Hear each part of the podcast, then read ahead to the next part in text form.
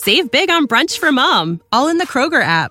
Get half gallons of delicious Kroger milk for $1.29 each. Then get flavorful Tyson natural boneless chicken breasts for $2.49 a pound, all with your card and a digital coupon.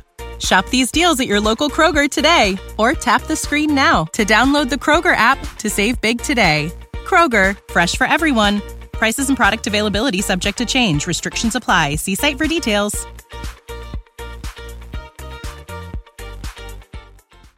So welcome back to another episode of Rants and Gems. This is Matt Garland, NMLS number 58700, better known as MG, the mortgage guy. First of all, I want to give a big shout out to my brother, David Shantz, Sleepers for Suckers, for allowing me to use his beautiful space. What's this called again? The Content Creators? The Creators Clubhouse. So if you're ever in Atlanta, Georgia, hit up my guy, David Shantz, if you want to film some content. It's a beautiful space. All right, so we got a special episode today, y'all. We're talking to a good friend of mine. I've known her for some years now. Mm-hmm. She is a rock star. She's first of all, she's beautiful. First things first. Let's just throw it out there, because fellas, she's gonna be on the comments saying how beautiful it is. So I'm gonna just tell you, she's beautiful, right? But she's also intelligent. She's a real estate broker owner that was based in Atlanta, mm-hmm. but now she's in Dubai. So today's episode, we're going to have a great conversation about the Dubai real estate market, because I'm intrigued. We see Dubai looks beautiful, looks mm-hmm. pretty, but I don't think too many people, especially in our community, are talking about the international real estate plays yes. over there in Dubai. So ladies and gentlemen, without further ado, I want you to throw some gems in a comment for my girl, Denise Williams, a.k.a. Denise the Broker, is in the building today. How you all? What's I up, am Denise? So excited to be here. Long time coming. I met Denise, I don't know, 2016, 17, yes. 18, one of these years. The years are just flying by right now. They are. It's crazy. I don't remember one of those years. And I think this is when you first started with getting my real estate firm. Your real estate firm. Yes. What's the name of your firm? Williams and Co. International Realty. And International. 2018. We're going to get to that in a second. 2018. So yeah. we met at the Gathering Spot. Yeah, at the Gathering Spot. Yeah. And I remember one of my first real estate classes that I've held, like Lunch and Learns, mm-hmm. outside of New York, yes. was at your firm. Yes. Shout out to yes. Miss Business, because Miss Business was talking yes. about tax planning and everything like that. And I actually, it's crazy, it came up in my memories literally this week. Did it? You yeah. should have sent me the photos. I'm gonna send it to you. Yes. I'm gonna send it to you. And I was like, damn, I remember when we did this. That's crazy. And we've all come a long way mm-hmm. since that time. So first of all, thank you for yes. Making time for me today on your busy schedule, because I know you in America only for a couple days. You know, for a good time, not a long time. For a good time, not a long time. So first of all, Denise, let's get right to this. Mm-hmm. You started your company in 2008 in Wakanda, aka Atlanta. Yes. 2018. Mm-hmm. And it was one of the fastest growing Black-owned real estate firms in Atlanta from, yes. I believe, up until like 2022. Yes. Right? You do your research. That's what I'm talking about. Okay, A little something. And so what in the hell mm-hmm. made you go from Atlanta to Dubai? Wow. I mean, that's a really, really great question. So as you mentioned, when you asked me, what is the name of my real estate firm? Mm-hmm. The name of my real estate firm, again, is Williams & Co. International Realty. So from the beginning, when I created my company, I always wanted it to be a global brand. So I think what's very important for entrepreneurs to realize is to think bigger than where you are right now. And so for me, before hiring my first agent, I knew that I wanted to be international. Where I was going to be internationally, I didn't know, but I knew that in my business plan, I was giving myself 5 years to open my first international branch. And so with God's help, I was able to do it in 3, but it was always something I wanted to do. Another reason that I wanted an international company is because what many people don't know is that I actually have 2 MBA degrees. Mm. So most people now know me for real estate, but I'm very well educated as well. I got 2 MBA degrees, one in international business and the other in supply chain management. So in 2014, I actually studied abroad in 2 countries. What countries? China and Panama. Okay. Yeah. Okay. So 2012, I studied in Panama. 2014, I studied in China. And so being exposed internationally from that perspective and seeing those U.S. businesses in these different countries making money, I was like, wait a minute. The world is really a big place, you know, and people are making money in different currencies. And I want a piece of that. I want currency in different currencies. I want currencies and different currencies. Yes. Yeah, shit. Yeah. Yes. I'm like, I got to have it. Okay. Yes. Currencies and different currencies. Absolutely. So that was one of the reasons why I decided that I wanted to keep international in my brand. And so fast forward, when it came to me actually deciding on the location, because initially I was thinking smaller than what I was thinking now. I was like, okay, I'll do a quick Mexico or a Jamaica or something that's really quick within a 2 to 4 hour flight of Atlanta, you know, because I'm a single mom. I'm like, okay, I can be here one day. If I need to do same day travel with my son, I could do that. I could be in and out. But you know what? God said bigger. I went to Dubai to visit Steve Harvey and his crew for their golf tournament. I was invited out there. And so I'm like, yeah, of course, Steve Harvey, why wouldn't I go, you know, and be there? And so I attended the gala, attended the golf tournament. It was cool to be able to hang with celebrities all weekend. But what stood out to me about Dubai the most were the cranes in the sky. So there are a lot of people that go to Dubai because they see what's on the internet. They see the glitz and glam. They see dinner in the sky. They see the palm. They see, you know, the desert and the safaris. And that's why most people go. Mm-hmm. But for me, having experience in real estate, that caught my eye. So in my photo reel, you'll really see my pictures are like of cranes. And I was so impressed that over the past 50 years, the UAE has been able to create an entire city and global empire, like in the desert. And so that was super attractive to me. So I was supposed to stay there for 5 days, ended up staying for 30. And I was just like, wait a minute, where are the American realtors? Who over here is servicing the Americans in this market? Who is educating us on how we can be a part of investing in this land? Because think about it, Matt. How many of us have so many stereotypes about the Middle East? A lot. There's so many. You can't wear certain things. Yeah. You can't, you know, hold hands. It's strict. It's very strict, or you'll get killed if you say the wrong. You know, it's so many different things that are misconceptions now. It's not that to say that it never existed, but now they've become so much more modernized, you know, and almost westernized to allow us to still be able to feel like we're at home, even though we're somewhere distant. Now, not every part of the Middle East is the same. Dubai is the black sheep, you know, let me just say that. But overall, I don't feel unsafe. I feel safer in the Middle East than I do in the U.S., you know. As a matter of fact, I got too comfortable because I've been over there too long, and I left my phone while I was shopping, because when you're in Dubai, people don't steal. Not to say everybody doesn't, but it's a common thing to know that you don't steal because of the consequences, right? And so I'm like, oh, shoot, I'm in Atlanta. You're in Atlanta. You better check yourself. You better get yourself together. I'm on 14. It's going to be on eBay in 30 seconds. Let me go pick that up. You know, I left it on the charger while I was trying to try on some clothes. So it was just like, wait a minute. So I love being over there. Mm-hmm. Absolutely love it. Yeah, you gotta. I'm like, wait, I gotta switch. We are in Wakanda, and the crime is ridiculous. Yeah, it's getting out of control. They're breaking into cars left and right out here. It's absolutely. As a matter of fact, 2 days before I left, my car got broken into. Damn. I guess they said, "Oh, you want to leave? We're gonna send you off with a parting gift." Here's a parting gift.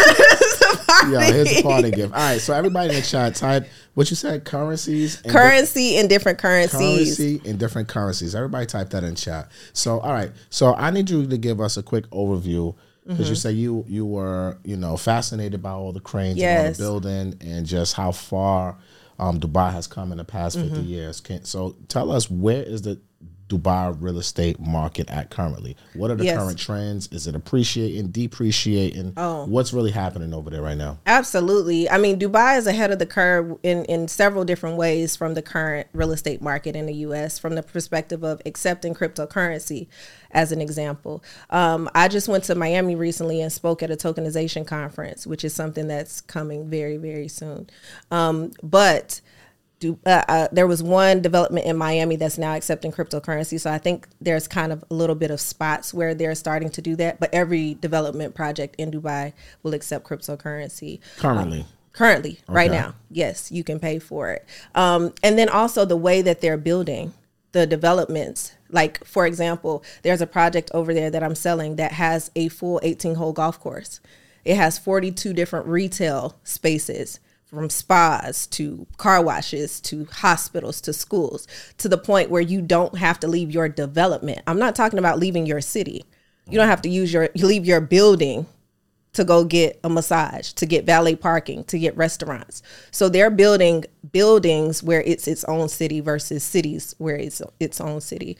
And so that to me is like forward thinking because of convenience. So many people now are working from home. Most people don't want to go into an office. So what are they doing? They're bringing all the amenities to you. Mm. What development in New York can you get an 18-hole golf course for residents only? Hmm. You know, so. Not too many. No. Not too many. Mm-hmm. So and definitely not in Atlanta. So cryptocurrencies, that's interesting, right? Because mm-hmm. I'm assuming that most people, when they're purchasing in Dubai, I'm assuming they're paying all cash or yes. They're getting funding. So cash is the primary way that people are purchasing property in Dubai. Mm-hmm. You know, cash is king everywhere, but Dubai is heavily focused on cash. Okay. It's actually a safe haven for cash for a lot of people because it's no taxes in Dubai. So you don't have to. No income tax. There is no income tax. Uncle Sam does not live in Dubai. He does not have a residence visa in Dubai. He is not a citizen of Dubai. Really? No, they leave him in the U.S. So there is no tax on your income. So if you make income from your Airbnb, you keep 100% of your income. There is no property taxes on your property. So when you say that your property is free and clear in the U.S., you stop paying your property taxes. You're going to get that property taken from you. Yeah, they're going to foreclose. And that's why a lot of our properties don't stay in generation after generation because kids get lazy. They stop paying the property tax bill and the property is taken, mm-hmm. right? But in Dubai... Yes, and this is another misconception that you can't own your property. Yes, you can own your property for generations. You can pass your property down to your children in Dubai. Most people think, oh, it's on a land lease and you can only own it for 99 years. No, that rule is no longer valid. They have areas set aside for Emiratis that is specific for locals. But any area that I put out or any area that is advertised for purchase can be kept forever. Forever. Forever. That's crazy. Yes. So that's another misconception. It's just like people don't think that they can actually own their property. And once you own it, again, free and clear, there's no annual property taxes. It is free and clear. Wow. So wait a minute. So there's no property taxes. No. There's no income taxes. Free and clear is absolutely free and clear. Correct. They prefer cash. Right there. Yes. But you can get funding. You can get funding. So the option talk to us about those steps. Absolutely. Our audience probably going to need some funding. Okay. Yeah. Let's talk about that. No problem. So how it works with the funding for foreign investors, if you're interested in purchasing in Dubai, as a foreign investor, the maximum loan amount that you can receive is 50% of your property purchase price. So if you want something for $100,000, for example, then $50,000 is the most that you can get for a loan. So, but the creative way that they're allowing people to purchase, which is what I love, is this thing called payment plans, which I think that if we had this particular structure in the States, many of us would own more real estate than what we do now. Let me explain. So a payment plan is essentially a schedule of making payments toward owning your property. So, for example, in the U.S., you know, you're in lending, you get calls all the time. What kind of down payment assistance program you have? You know, I want to do 3.5%. I want to do 5%. Everybody is always looking for the absolute lowest down payment that they can pay. But think about it from this perspective. I challenge you. If we're paying the minimum amount for the property, but we're keeping those payments for 30 years, most of us are only focused on paying for that one property for a lifetime. That's why it's so hard for many people to invest in multiple properties. You know, you have that one. It's like my primary residence. I've made it, right? In Dubai, they're not heavily debt focused.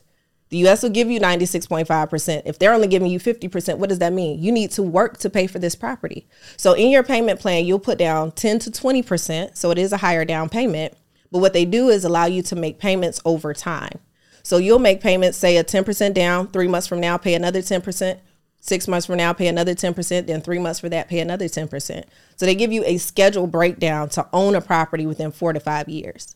So is this only for new construction properties? This is for new construction properties. This is not for a resale property. No, it's not for a resale property. Okay. But think about from the perspective of I can own something now from between 4 to 5 years over and over and over again. We can own 5 to 6 properties in the 30 years that we're focused on owning one. So you're buying, so just so we paint the picture clear for our audience, right? Yes. We're buying the properties during the pre-construction phase. Correct. So it might take 2 years, yes, 3 years to even get the building up. Correct. Right? So over that time, now you're paying just a schedule.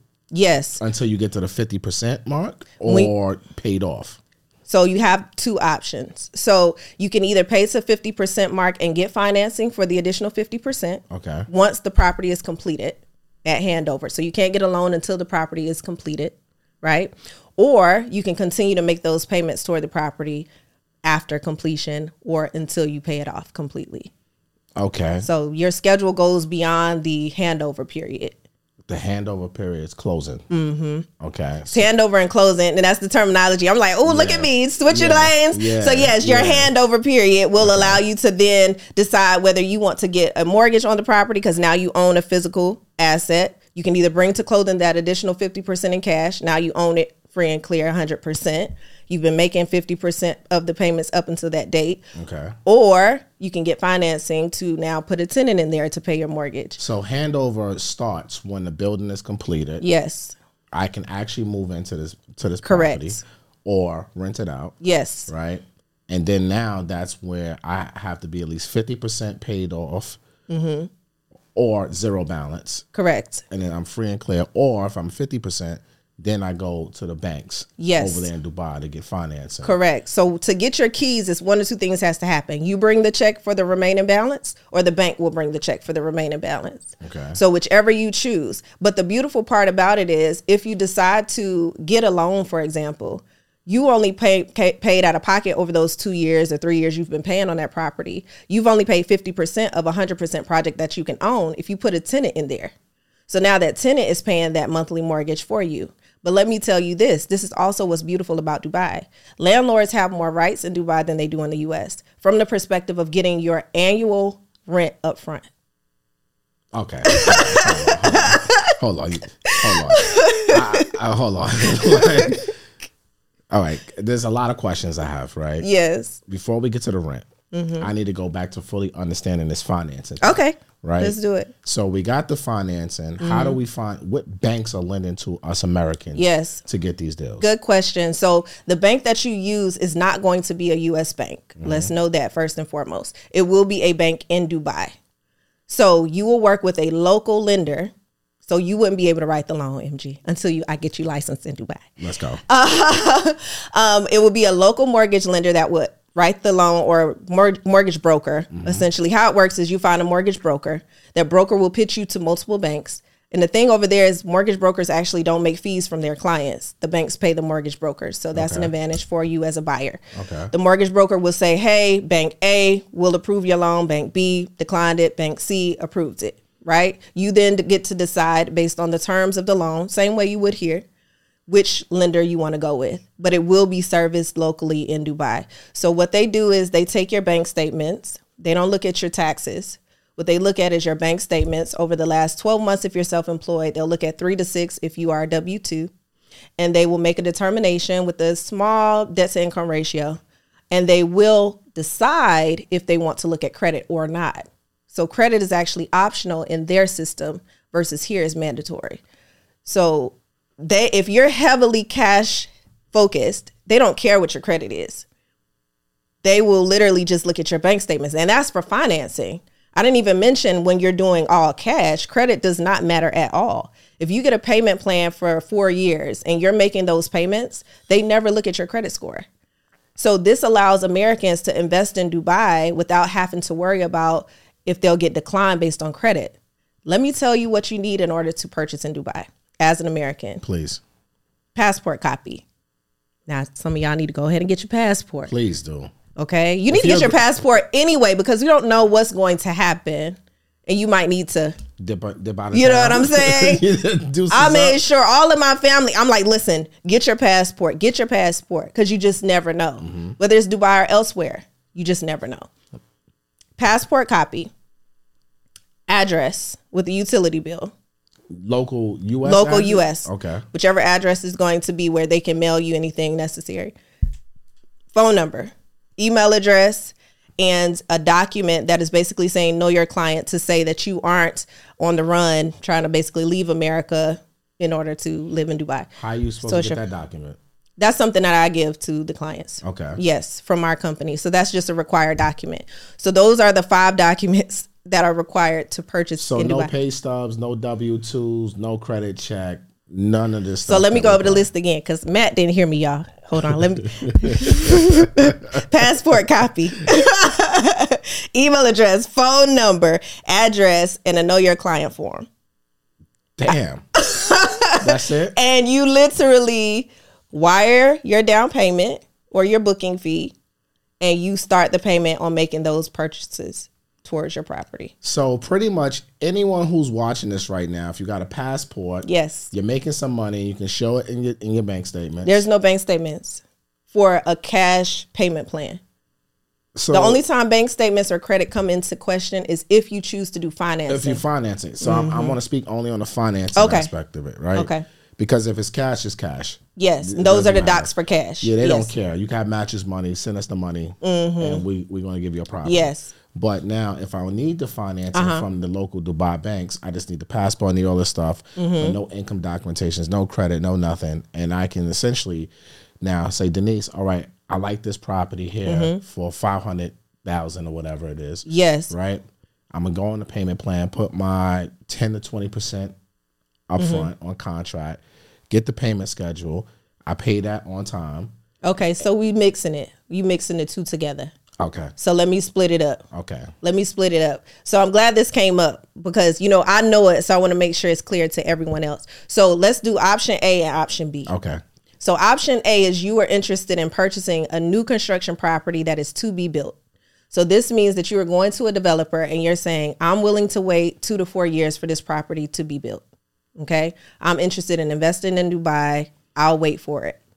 In that particular process, that's the option that you have to pay on a payment schedule, on a payment plan, to put 10 to 20% down with the documents that I just mentioned.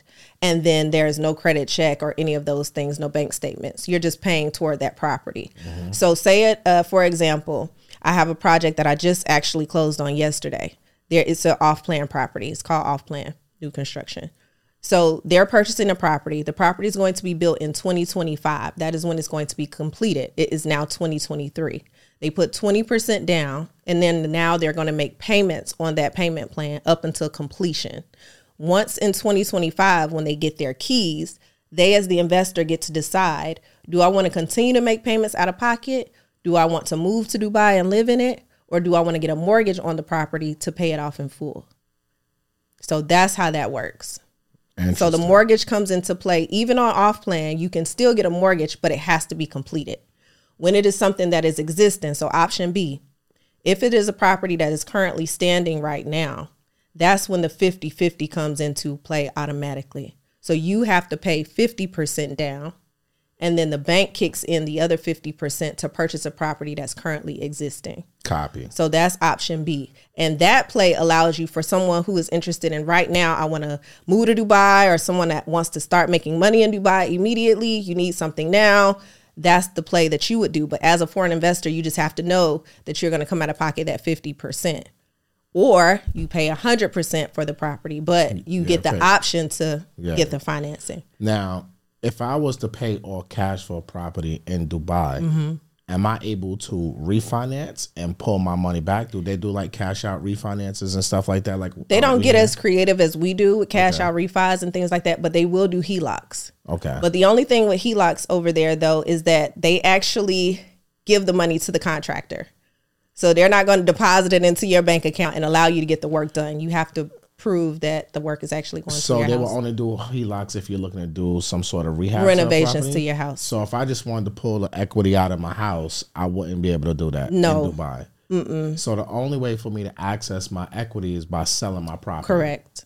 Okay, because I mean earlier you said they're not big on debt. Mm-hmm. They're more on cash. They're more on cash. So they don't even want to create that cycle of debt.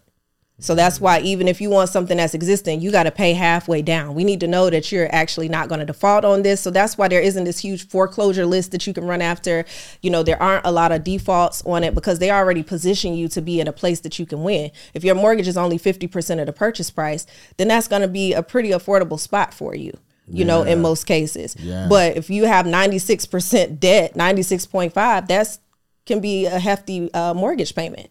And you might think up front that, okay, yeah, paying $3,000 a month is easy. But then once month 9 hit, you looking like, dang, why did I sign this for $3,000? You know, I should have put more down, or I should have lowered this, or whatever the case may be. So they're really positioning you to win. And that's why I feel like, you know, I wish we had more options like this as Americans to say, hey, position yourself like this, put more money, because it's not that we don't have more money to put down.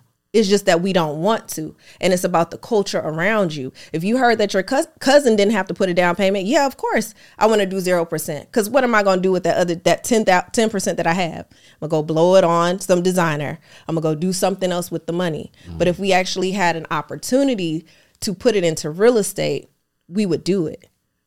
And so that's what I love about the real estate market there. Interesting. This is a very interesting topic here, man. The finance and the how it works to get these deals funded, the no credit checks, everything like that. I think that's kind of a home run. Now, what is the typical like sales price for these type of properties, like these pre-construction ones that you mentioned? Oh yeah, so the pre-construction properties, I would say be prepared to spend around $300,000, and I'm saying that because $300,000 only in Dubai. Yes, for some of these pre-constructions. I mean, for a one-bedroom studio, yes, you can get into these projects. I thought Dubai was one of these places where everything was like $3 million, $5 million. But the way Denise is kind of breaking this down right now is like, especially how the financing. Yeah. And if you do pre-construction, you do the payment plan. Like, this sounds very obtainable. Absolutely. To own international real estate. Yes. And that's why I'm there. That's the message. What you just said right there. It is attainable to be an international investor.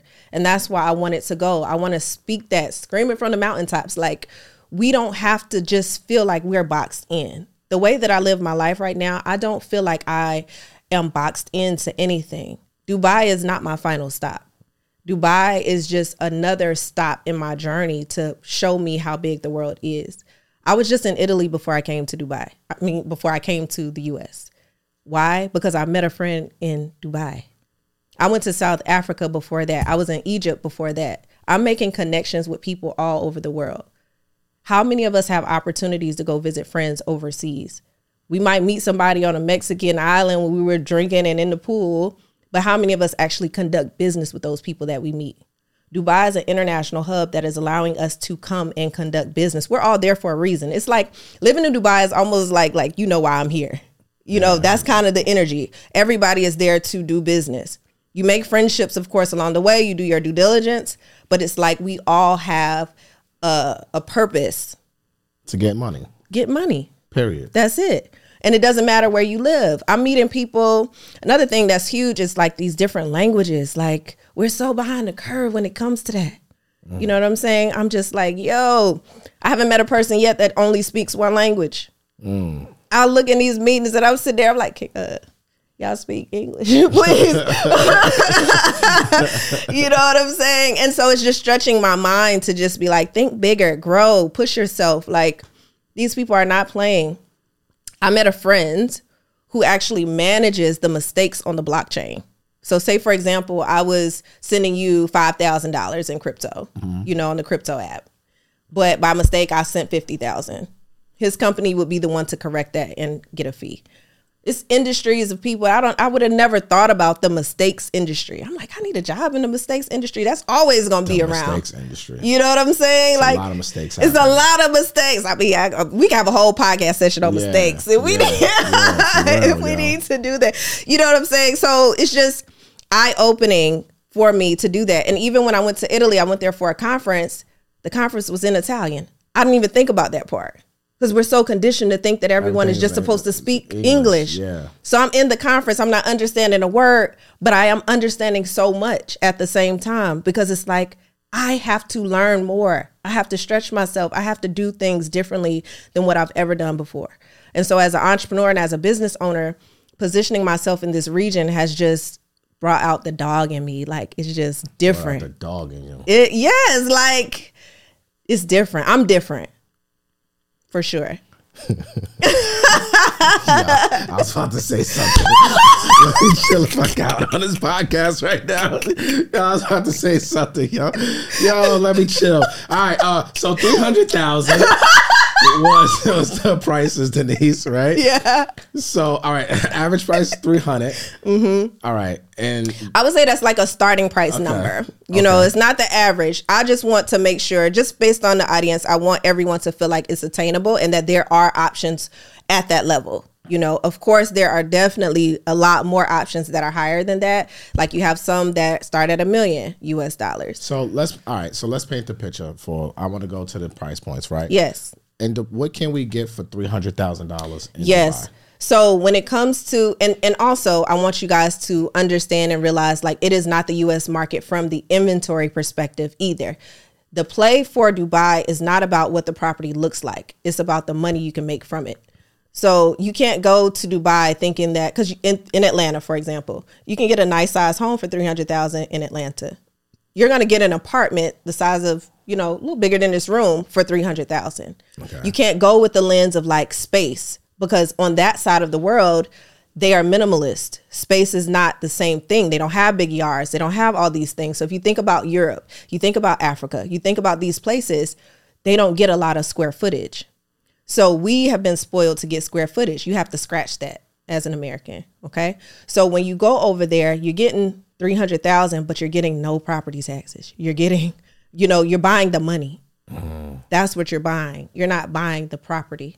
The property is a byproduct of what you really want, which is the money. And how much money can be generated from this $300,000 property? So on average, when it comes to your ROIs, you're gonna start roughly for the annual. This is not talking Airbnb or short-term rental. Okay, you know, long-term tenant. Yeah, long-term tenant, you can be between 7 to 12% per year on some of those. Some of them a lot higher. I like to be conservative with it. But at the end of the day, I really, really love the fact that you can get a property, $300,000 to get you like a one-bedroom, right, mm-hmm. in an apartment building, and now you get to rent it out for Airbnb to make more money, 30, 40%. So hold on. You said 7 to 12%. Mm-hmm.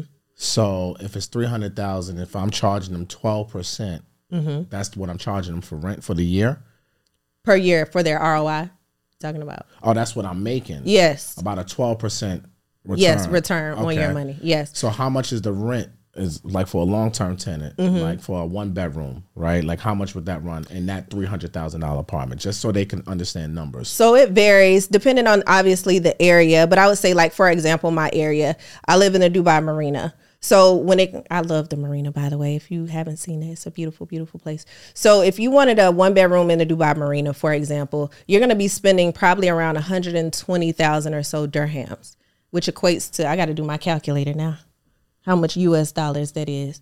But if you put in 120,000. You don't have the currency calculator. Oh, that's what it needed. Yeah. So you just convert. See, I'm not that international. Hold on. I don't know where I put my phone. But essentially, yeah. So something like that. But here's the beautiful thing about how the Dubai real estate market works. Because it's such a cash heavy focused market and a lot of people buy based on cash, appraisals are really only mandatory when lending comes into play, right? That's good for you. Yeah. So you get to actually set your numbers. So it's about $32,000 a year. $32,000. Yeah, $32,000, $33,000. Okay. So you charged $32,000. That's like $2,500, $2,600. Yeah, roughly something like that. Somewhere around there. Mm-hmm. Okay. That's not bad. Yeah. That's definitely like the 1% rule. Mm-hmm. You're hitting somewhere around there, a little bit over 1%. And that's only on the $300,000. That's on the $300,000. If you're on the Palm and things like that, you can do more. Like, I want to be more conservative on this, and we can have one-on-one conversations about what your strategy is and what it looks like. And I'll know which part of Dubai to put you in. Mm-hmm. But Dubai is exploding. Like, it's So what are the areas, because from what I was researching about Dubai, mm-hmm. foreign investors can only purchase in certain areas. Yes. They can't purchase everywhere, mm-hmm. right? So what are the areas that they can purchase in? So you can purchase in the freehold areas, which are designated for foreign investors. So you won't even, here's the way to think about it. It won't even be advertised if it's not something a foreign investor can purchase. Okay. So you're not going to see websites and all these things. Their set-asides are pretty discreet, you know, for the locals. What you see broadcasted from these big developers is for foreign investors. If you're local to the market, you know the lay of the land. You know what areas are reserved for you. But you can still invest in all of the hot spots. Pretty much anywhere that you're a tourist, you can invest. Like the marina, the Palm, Business Bay, downtown Dubai, City of Arabia, Dubai South. Like literally, there's tons of places like you can still invest. Dubai is now about the money. They like rub me my money, so they want that, you know, that investment. So how they get their money as a government and why they're so interested now in allowing foreign investors to own the land is because they get the 4% fee at closing. So that is something I also want to make you aware of. When you purchase, be prepared to pay 4% of the purchase price for government fees. So that's for every property that you purchase in Dubai. Dubai, their government is charging a 4% tax basically. Correct. For doing a deal. Right, but they don't call it a tax. Yeah. But yes. But they're taxing us. Yeah. Basically. So you pay the 4% up front and then you never pay them anything else. You never pay them nothing else. What other fees are associated? Save big on brunch for mom, all in the Kroger app. Get half gallons of delicious Kroger milk for $1.29 each. Then get flavorful Tyson natural boneless chicken breasts for $2.49 a pound, all with your card and a digital coupon. Shop these deals at your local Kroger today or tap the screen now to download the Kroger app to save big today. Kroger, fresh for everyone. Prices and product availability subject to change. Restrictions apply. See site for details.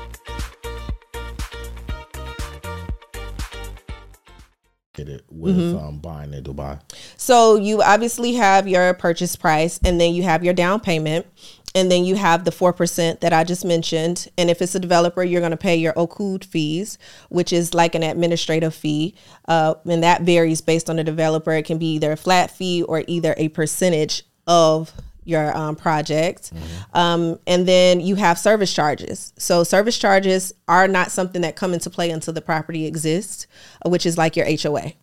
So your service charges are paid per square foot. So you may pay like 12 dirhams per square foot. And then you pay that annually one time. And then that obviously services the buildings, the grounds, all the amenities that I've mentioned in some of these projects. And then you don't have to worry about anything. When you purchase a property, you have a 1-year warranty for any of the developer issues. So if the walls, any of those things happen, the developer will fix that for a year. And then you as the resident take ownership of those things inside your apartment at that time. So yeah, it's pretty straightforward. Not a lot of fees. Mm-mm. The barrier to entry is extremely low. Relatively low for Dubai, because Dubai can get very expensive. Yes. Very, very expensive. Very quickly. So I don't want you guys to let 300 sit in your head. Mm-hmm. I really am just trying to help you entry level. Entry level, yeah. Weasel your way into the market and get started. So let's get past the get started price points. Yes. And let's get to the real price points. Yes. Right. Where you really want to make some money. What is that price point? That $1 to $3 million range? Yes. That's exactly the perfect price point for a good flip. So when it comes to $1 to $3 million purchases, this is where I believe my strategy I've coined, flip the floor plan, comes into play. Okay. So let's talk about that. So we talked about the payment plan and how the structure works. Right. This is the beautiful part about what you can do in the Dubai real estate market that you can't do in the U.S. So when you're in the U.S., if you purchase a new construction property and you sign that contract, when you purchase that property, it's yours. You wait for it to be built. You don't even think about it. You're just waiting, you know. Mm-hmm. In Dubai, when you see that a property can be built, you're making your payments and you're waiting. But guess what? You get to, at a certain threshold, resell that floor plan to a new buyer if you choose that you no longer want to make those payments. So if you have a project that is going to take 4 years to complete, say you buy it in 2023, it's not due until 2027. You say, hey, I'll go ahead and put my 10% down. I'll make my payments for a year, for example. The threshold on most projects is 30 to 40%. So you pay 10%, 10%, 10%. you've met the threshold. Now you can relook at the numbers and say, what are the current units going for? Do I want to resell my floor plan back to the market? So what you've now done is you've bought this paper that you can now put back on the market at a higher price and pull back out what you invested. Obviously, the best thing to do would be to wait, pay on the payment plan for a year or 2 years, because guess what? By that time, the project is sold out. So if the project is sold out, you still have these sales reps. They need something to sell.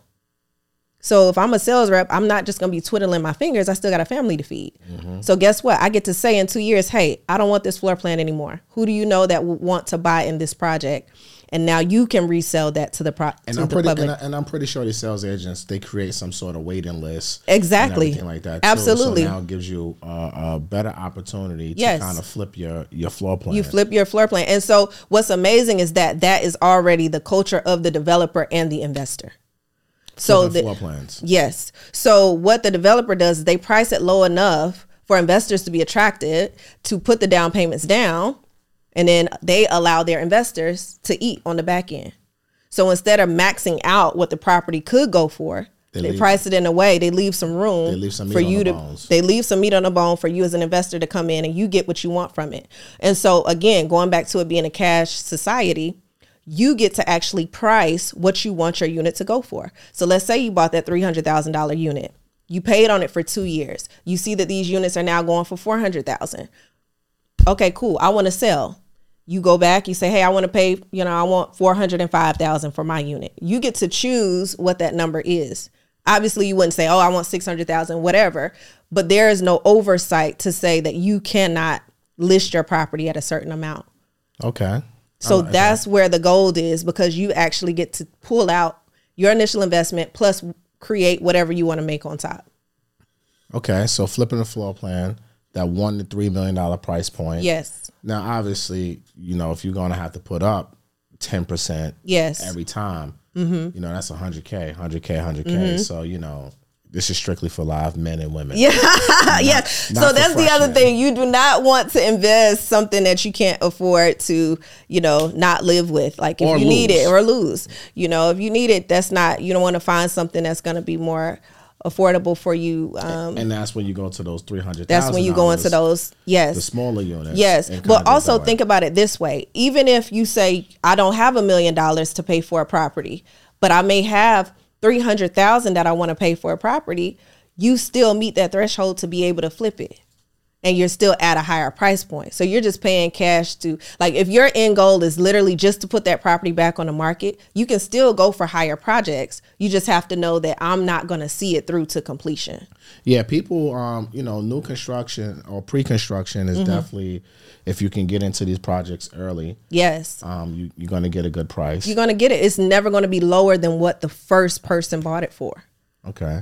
So now let's speak about, because you were going to go into like the Airbnb plays and everything like that over there. Like now, is the Airbnb market the same way over there as it is here in the United States in terms of just the whole process, right? I'm pretty sure it's the same because it's a platform. It's a global platform. Yeah, it's a platform. So everything's the same. So like, how are people making a lot of money with Airbnbs over there? So Dubai is the #1 most visited destination in the world.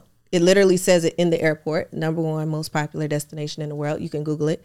It is also the #1 Airbnb destination in the world. Mm. So if you have the most tourists, obviously you have the most people that are looking to stay.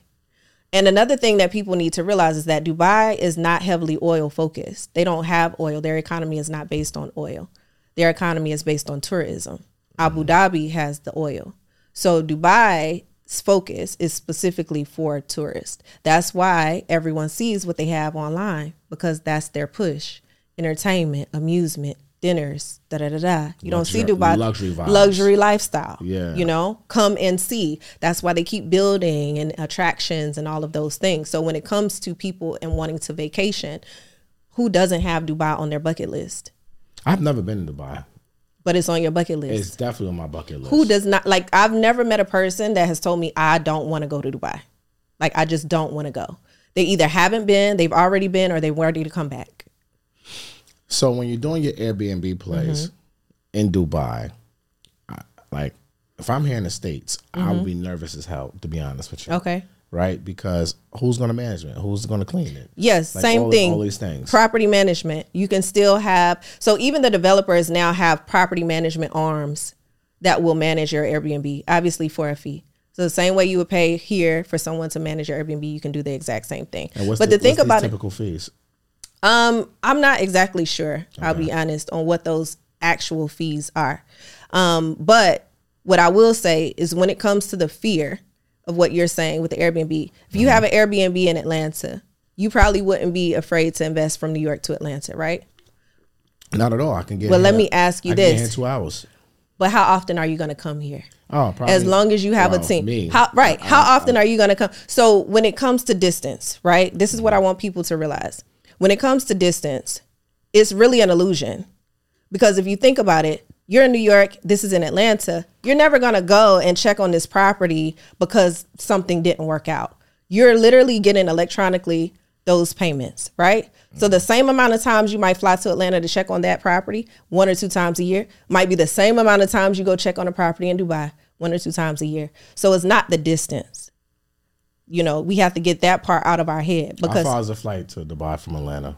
16 hours. That's distance, Denise. No, it's distance, but Denise, I'm saying that's no, that's distance. That's but what far I'm, as hell, Denise. No, but I'm what I'm listen to what I was saying though, as far as the concept.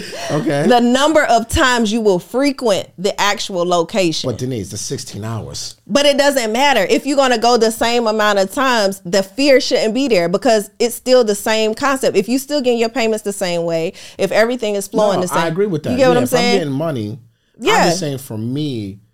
Like for managing an Airbnb, that's a lot of work, mm-hmm. right? And what I try to tell people is that you're basically running a hotel. Yeah, you're running a hotel. You got to have a team that you can trust. You got to have your team you can trust. You can build up your team. I mean, it's refreshing to know that mm-hmm. if I'm buying a new construction or pre-construction, when that building's complete, these developers, these builders, they have kind of like everything built in for you because again they're catering to investors, right? So I love that will ease my fear a little bit, but that shit is 16 hours. I get it, girl, but I'm just saying people won't even take a 20-minute drive to a property, you know what I'm saying? I agree with that. So I'm just like, don't let that, because things are going to happen as they're supposed to. If it's going to go wrong in Dubai, it's going to go wrong in Atlanta, whatever thing, life just happens, you know what I'm saying? So it's just like, I don't want people to not make a decision based on that distance, because I'm just like, you're not going to actually, it's just the same reason, same concept that keeps people boxed in why they won't move or relocate, because they're like, oh, I don't want to leave my mom. Okay, but how often do you actually go visit your mom? You go visit her on the holidays. So the exact same amount of times you'll visit her on the holidays is the exact same amount of times you can visit her if you live somewhere else. It's all mental. It's really all mental. It's all mental. All right. What's the cons? Because this sounds great, right? You know, it's 16 hours away. It's luxurious. Yes. It's a lot of billionaires, millionaires, the most visited place in the world. We all have it on our bucket list. Yes. There's no crime, right? Number 3 safest place in the world. Number 3 safest place in the world. I need to know the bad. Like there has to be some shit in here in Dubai. That's like what the fuck? Another. Like, where's the shit? It's too much of the good stuff. I need to know what's the bad. Okay? What are the cons? Yes, I mean, there's cons to everything. You know, one of the things that I would say for people, especially Americans, because some of us like to. Because you've been over there how long now? Since last year, I moved officially, but I've been visiting back and forth since 2021. Okay. So it took me a year of going back and forth before I decided to actually relocate. So. Some of the cons I would say is because it's a conservative country, you have to be patient with the way that they treat you. How do they treat you? So are they racist? It's not really racism in Dubai. I feel like it's more like, I feel like we're pretty much one because everybody is from everywhere. So it's like, you can't just say, oh, you're this, you're that, you're from the South, you're from the North. It's like literally you coming from Europe, from Canada, from Africa. So it's a melting pot. I don't feel like it's racism. Classism, I would say more so than, racism. You know, than racism. But as a woman, let's address that. Let's address the elephant in the room, because everybody always asks me like, you're a woman in business. How does that work? I won't say that I've never felt like, okay, I need the help of a man for business, But I will also say that because they've changed so many rules and laws and things like that, it still allows me a platform to thrive. Like, I don't feel like I can't be successful in the market because I'm a Black woman or a woman in general doing business. You know, now women in Dubai have a lot of rights. They can move around. They can do different things. They can marry. It's a lot of things that have changed.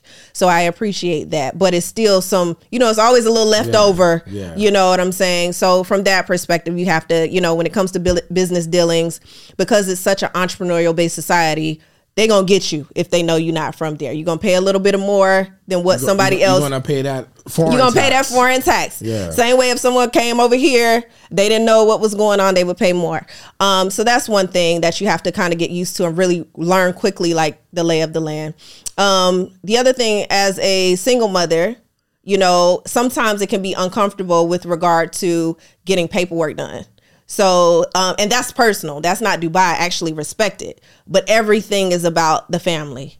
So if you're filling out anything or doing paperwork for your children, if and this is for single moms out there, if you are thinking about relocating to another country, you need to make sure you look at the rules surrounding that, because the fathers have more rights to the children there than here. Mm. You know, if I take you to court in the States, you know, 90% of the time I'm going to get the kids. But over there, a lot of the women won't leave their husbands because the husbands will get the children, you know, so that's different. So as a single mom, it took me a little bit longer to get my visa for Destin because I don't have a divorce certificate or a wedding certificate. So since I was never married, it was a little different for me. Really? Yeah. They gave you challenges for that. Yeah, because they value family. Right? Like, they don't want all your wedlock babies over here. Yeah, you know what I'm saying? Yeah. But I respect it, though. You know what I'm saying? It's not a bad thing. It's just not something we have to deal with. It's the culture. So, you know, if you're somebody who's easily offended by that type of standard, then it's going to make you feel a way. But for me, I think it's beautiful. Like, I went to the park and I saw all these families together. Wife, husband, mother, kids, like everybody together, and just so beautiful to just see family. That was that's something that's different. Also, when it comes to recreational drugs, you know, I don't smoke, but there are a lot of people who do. If you have challenges with that, this is not the place for you. What do you mean challenges? Like, if you like to, you can't be a weed head in Dubai. Absolutely not. There is none of that. You're not gonna be able to smoke, not at all. No edibles, no none of that. Really? No, you can end up in prison. Look, and they have. Look, you don't want to end up in one of their prisons. You know what I'm saying? So that's another thing. I think that keeps people kind of away. And the distance itself, you know, it is far, as you mentioned. Like, it's taxing to take these flights and do business back and forth. And another thing that I didn't anticipate was working 2 time zones. You know, when y'all are asleep, I'm awake. And when it's time for me to go to bed, y'all's day is just getting started. So it's literally night and day. So anybody that's thinking about conducting business that wants to do business in the U.S. and in Dubai, anticipate that. Because right now I am like a walking zombie. You know, I don't know what day of the week it is, what time of day it is. It all melts together. I was going to ask you, how the hell are you managing this? Because you still have your agents and your firm and everything here in Atlanta. Yes. I actually just partnered with another brokerage firm that I'm helping to launch in Dubai. So it's like a bigger play because now I get to manage and work with even more agents and grow my company globally. So that's a huge win for me. We just launched in Dubai in December. And then... what else? What did you just ask me? I didn't lose the managing. Oh yeah. Just managing both. Managing both is definitely difficult, but that's why I also took a year. You know what I'm saying? To plan and prepare and automate. So you have to have automations and you have to have people that you can trust. Like, I have my mini me here on the ground that handles like my personal clients while I'm away. So making sure that you're able to manage expectations with clients and being able to pitch that, right? Because real estate is a very emotional thing. People want to feel like you're connected to them. They want you to show up at the property. They want you to be at their closing. So I'm happy and grateful that I have proof of concept and I have skill that where it's just like I built a brand to where people, they just adjust and they're like, all right, cool. I still want to work with you anyway. But you have to have a certain posture about yourself to really push that through and to be able to close and sell in both markets. Walking zombie. So when do you sleep? I honestly don't have a sleep schedule. It's really kind of like when my body needs it. Like, I'll go to sleep at 2:00 in the afternoon. Sometimes I'll sleep from like 2 to 4. I hop back up, or, you know, I'll be up at 3 a.m. and I'll be working until 7 and then I'll go to bed. Like, It really has been random, and I've allowed it to just kind of be that way because I told myself that I'm giving myself a 12-month commitment to do whatever it takes. And so because I've made that commitment to myself, it's just like sleep, you know, friends, no friends, money, no money. This is the commitment. Do what's required. The first Black-owned real estate firm in Dubai history. Yes, historic. History. Can we drop some fire in the comments? Drop some comments and fire in the comments for that. I am the first Black woman to open an independent real estate firm in Dubai. Go ahead, Denise. Listen. Go off. Let me tell you. You look like you're ready to go off. Go ahead, Denise. Are my flyaways down? I am the first Black woman to open an independent real estate firm in Dubai. So that to me is a huge historic accomplishment. You know what I'm saying? And so I've had my company for over a year now. I just didn't announce it to the world. And now I recently made the merger. But even before this huge company got to Dubai, I got there first. So I was able to even actually give them input onto how they were able to bring and come to the market. So it's been an amazing journey. The first Black-owned real estate firm in Dubai. Yes. Wow. And so it's so amazing. Like, even when I'm networking and I'm meeting people and they're like, what do you do? They're like, oh, wow, you're American and you do real estate. It's not really a big thing. Are there Black people over there? There are Black people there, but mostly African. Okay. So Americans, you'll see, if I see Americans, it's typically because they're tourists. They're visiting or they're at a hotel or something like that, that I'll run into them. But there aren't many that live. There are some. Like, and we kind of have our old crew, like we all know each other, you know what I'm saying, type of thing. But they're not in the real estate space. They're just in different spaces. They're in different arenas. So how has this adjustment been for your son? Oh, that's a great question. My baby. So let me tell you what happened this morning. Okay. Let me tell you how much of an adjustment it is for him. He calls me. And he says he's there right now with my mother. Shout out to my mom. I love you. Thank you for supporting my dream. She's in Dubai. There? She flew over so that I can be in the U.S. Dope. Yes. So she supports me like no other, you know. And so she's there with him, but she's actually out running the streets. I don't know what she's doing. He said she's not answering. Yes. He's like, she's not answering her phone. Mama like, I came to watch your son. I came to look. But your son 14, I'll be back. Yeah. So he calls me. He's like, hey, Mom. Like, hey, Destin, what's up? He's like, Mima's not answering the phone, so I'm just letting you know I'm about to head out. Hold on, wait, flag on the play. You're just calling me to let me know you're going to head out. Am I not the parent and you're the child? He's like, I just wanted to let you know. I said, Destin, no, you need to ask me if you can leave and go out. One, I need to know where you're going, who you're going to be with, how long you plan to be gone. Like, respect me, right? And let's start this conversation over. And so then he tells me, but the reason he's so comfortable is because they are able to actually be teenagers. He takes taxis to go get haircuts. He goes to school in a taxi. If he misses the bus, he'll call it. You know what I'm saying? He rides, and that's normal. You'll be driving down the street, and you'll see teens in the backs of taxis. It's normal. They get to move around. And so he'll be out, you know, sometimes even 10 o'clock at night, walking with his friends in different areas in the marina because it's like restaurants and the malls. So the malls stay open till like midnight. So he'll go to the movies with his friends, and I have peace of mind. It's absolutely no way he could make that call if we were in Atlanta. Like, I'm not going to put you in an Uber, a taxi. I'm not even putting you with a friend I've known for 2 years. You know what I'm saying? It's a different level of trust. And so he's adjusting pretty well. He loves it. And when it comes to girls, because he's so unique and they love his accent and his hair, you know, they're like, he has the coolest hair in school. And he's like, well, so many girls like me. I don't know which one to choose. Yo, shout out to little homie right now. Wait, hold on. I'm just thinking about this as a 14-year-old kid. Yes. You in Dubai living now. He's living. He's living the life. But I tell you, living. Going through puberty the right way. But it's dope, though, because you set this guy up. I've set him up. To be like just this international businessman, playboy, whatever you want to be in life. His best friend is Chinese. You know what I'm saying? And it's beautiful. I said, stay close to him. You're going to be the president. You know what I'm saying? One day you stay close to him. You know, and so I'm just like, for him to be able to grow up with it, because I never grew up with a diverse group of friends. You know what I'm saying? Even as adults, even as business owners, we tend to only have business with our race. Yeah. You know, and I was getting tired of that. I love my people, obviously, but I want a melting pot of business, because you're going to hit a certain threshold, no matter what your race is, if you don't learn how to intermingle and coexist and do international business. You're going to put a cap on your success. And I just am not about capping. Anyway.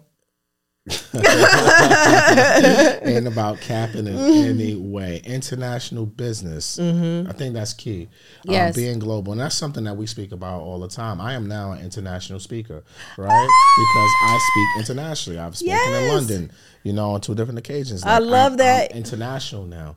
Yes. And it's beautiful when you're out of country and people are tapped into what you're doing. It's a beautiful thing. And now I'm seeing like the opportunities now are being opened up to us in Canada, and London, and various other places. So proud of you guys. It's so dope. So when you just said that, it just made me think about what we're doing on our end. So it's like, no, she's 100% right. Yes. Like, we can't, and one thing, and this is why I love your story of everything. This is why I really wanted to have you on the show, is because as licensed real estate professionals, we often think neighborhood to neighborhood. Yeah. Zip code to zip code. Absolutely. We don't even think the whole state. No. Right? Not at all. Let alone the whole country. Yes. Because how we are taught in this business is you need to farm your local areas. Yes. Farm, be the best thing you can for this neighborhood, this neighborhood, that neighborhood. And even as a mortgage professional, they really try to hone us down as being like this one trick pony. Yes. And what I have done, what I love is with content and with doing podcasts and traveling and doing shows, I'm like, people are like, what's your market? The world. The world. The world is my market. Absolutely. I can't lend outside of the United States of America, but it's still my market. Absolutely. I'm going to figure out how to make some money out here. Currencies in different currencies. I think I'm going to name this episode. Currency in different currencies, right? But I love what you're doing from a licensed real estate professional, because you, like you said, you didn't have no cap. You know, sky wasn't the limit, it's the view. Yes. And you are breaking down barriers for our community. Yes. That's going to be in the history books, I believe. Yes, thank you. Claim it. I don't see anyone doing something like this. And it takes big balls to do it something does. Like this. Absolutely. To move your whole life. To move my entire life. And initially it was my family, but it didn't end up working out. But they'll be back. But you know, moving my son and doing this and to do it as a single woman, like that's the beautiful thing. And I want to just say this to women. Don't always think that your success has to be tied to partnership. Like, sometimes we wait for the right person, like, then I'll make this move. In terms of your man. Yeah, in terms of your man. Okay. Yeah.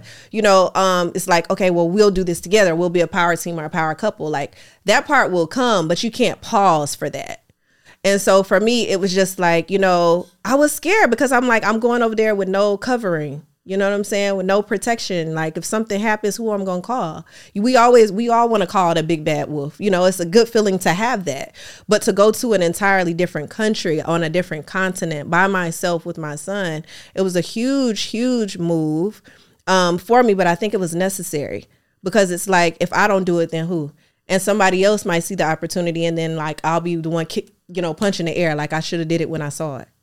And so I'm like, the worst thing that can happen is that I decide to move back to the U.S. If I don't like it, then I can come back. But why not try it?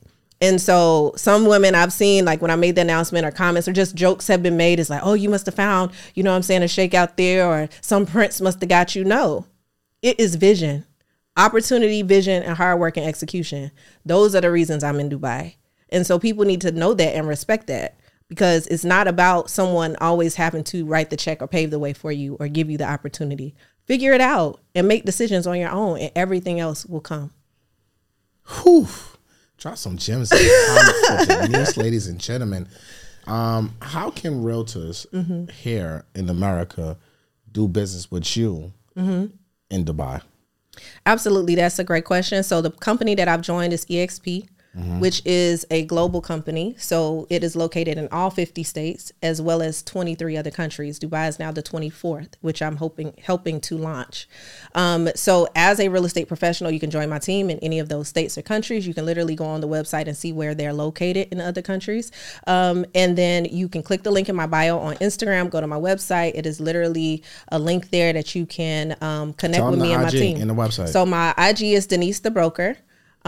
Make sure you like, follow, and subscribe to all of my platforms on social media, YouTube. I'm about to relaunch my YouTube, so I'm really excited about that. And I need to get a Twitter. I do not have a Twitter. You need a Twitter. But I have a LinkedIn, all of those things. Instagram, Facebook, YouTube, Denise the Broker, all platforms. Okay. So I would love to connect with you guys. Tap in. You know, this is huge. Now, I will also give you guys this prerequisite because so many people hit me up about doing business in Dubai. You cannot sell real estate in Dubai without residency. So you have to have residency in order to transact. But there's a referral that can go back and forth in order to still conduct business, refer business, and still make money from Dubai. So you can pay them a referral fee. I can pay you a referral fee if you don't have residency established. What type of commissions they make in Dubai? Oh, look, I love the commissions, man. Yeah. So for new construction projects that I just mentioned, you can make between 5 to 10% commissions. What? 10%? Some of the projects will pay you up to 10%. Wow. So do they pay now complete? Or when you no, when do they pay? They pay after a certain number of payments are made. Okay. And so, you know, it, and that depends from developer to developer. It's typically around 20%. So once 20% threshold, my company can invoice for a commission.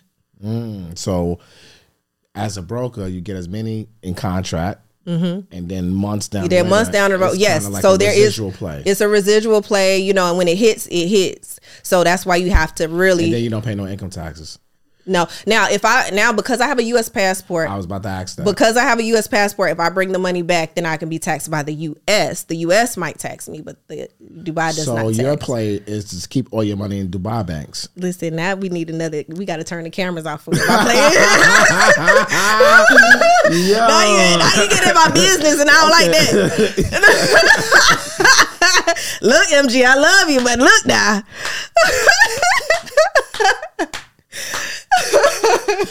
Yo, you're gonna be joyful. Shout out to Dubai. Just think about why so many people are relocating there. So many different people from every country that are coming there to move money around legally. Yes, very important. Legally is very important. That's the only way I do business. All right, any final words, any parting words before, you know, because I know you got a busy schedule. You're not here for a long time. Just a good time. And this was a good time. This was definitely a good time. This was a good time. Last words, I'll just go back to what you were saying. And I'm so proud of you and EYL. Shout out to EYL for just what you've been able to grow and establish. Like when we met, it was like still, you know, episodes. Gathering Spot. I remember that. Gathering Spot. You brought back a memory. I think my boy Dap was with me. Yes. My boy Phil. Yes. You know, Phil. Phil, I hope he's doing great. Yeah, he's doing great. He's amazing. I see him on Instagram all the time. Yeah, I'm going to his church tomorrow.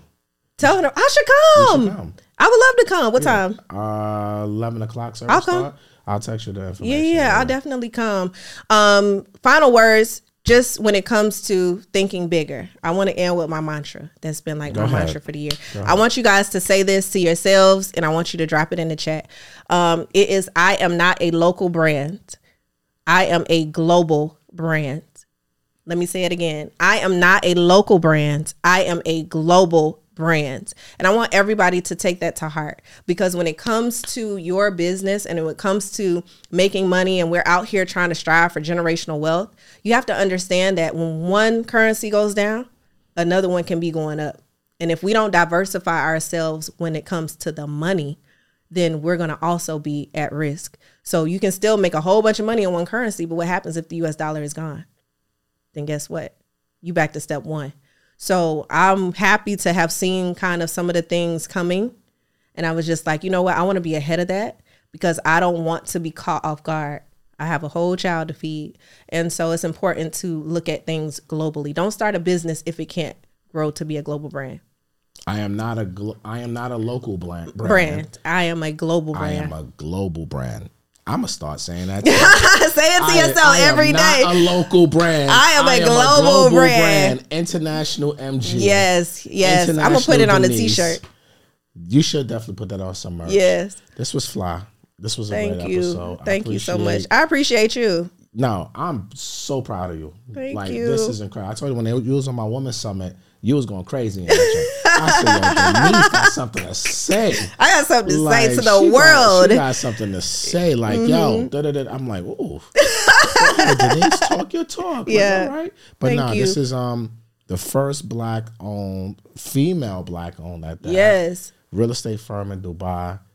Denise Williams, a.k.a. Denise the Broker. Thank you for coming to the show. Make sure you guys tap in with Denise. Thank you so much. Go to Dubai. Oh, hold on. You got an event in Dubai. We do. How you going to wrap without talking about the event? Let's talk about the event. Talk about it real quick. So, Invest Dubai 2023 is going to be held in November, from November 29th through December 3rd in Dubai.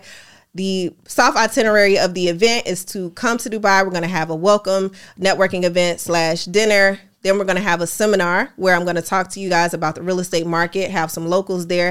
You're going to meet my contact base. You're going to meet some of the local developers there. You're going to meet some of my sales rep. And then we're going to go actually out and tour the properties. So you're going to be able to see, touch, and feel the real estate in Dubai for yourself. You're going to be able to see those payment plans and the structures and have the opportunity to literally invest live.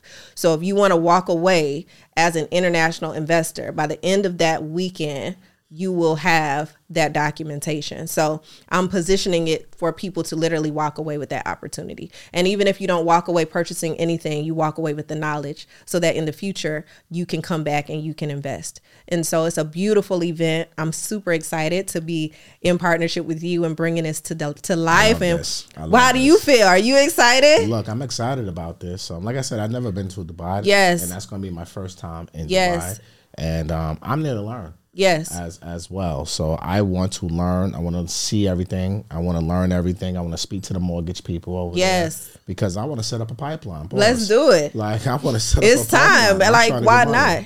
Get these referrals. Like you said, currencies and different currencies. Yes. Right? I want euros. I want, what's their money called? Dirhams. I want dirhams. I want euros. I want dollars. We want everything. Everything, man. Yes. Because every penny counts. And BRICS is not coming to play.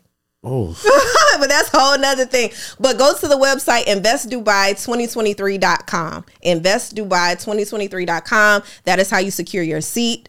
That's how you register. That's how you get more details. So we are looking forward to seeing you in Dubai. Let's do it. Let's come to Dubai. Yes. End of this year. Go to the website. Tap in with Denise. Yes. Incredible episode. Throw some fire in the chat for my girl, Denise Williams, a.k.a. the first Black woman. Put some respect on my name. To own a real estate firm in Dubai. Put some respect on her name, God damn it. All right, let's go, y'all. Let's go. Thanks for tuning in today. We appreciate y'all. Make sure y'all go over to Apple and Spotify, wherever you listen to pods, and download, leave a 5-star review. Let's make Rants and Gems the #1 real estate show in the world, not just in the black and brown community. Let's make it in the world. Global. Global, baby. Matt Garland here, NMLS number 58700, but better known as MG the Mortgage Guy. Peace. Peace. Save big on brunch for mom, all in the Kroger app. Get half gallons of delicious Kroger milk for $1.29 each. Then get flavorful Tyson Natural Boneless Chicken Breasts for $2.49 a pound, all with your card and a digital coupon. Shop these deals at your local Kroger today, or tap the screen now to download the Kroger app to save big today. Kroger, fresh for everyone. Prices and product availability subject to change. Restrictions apply. See site for details.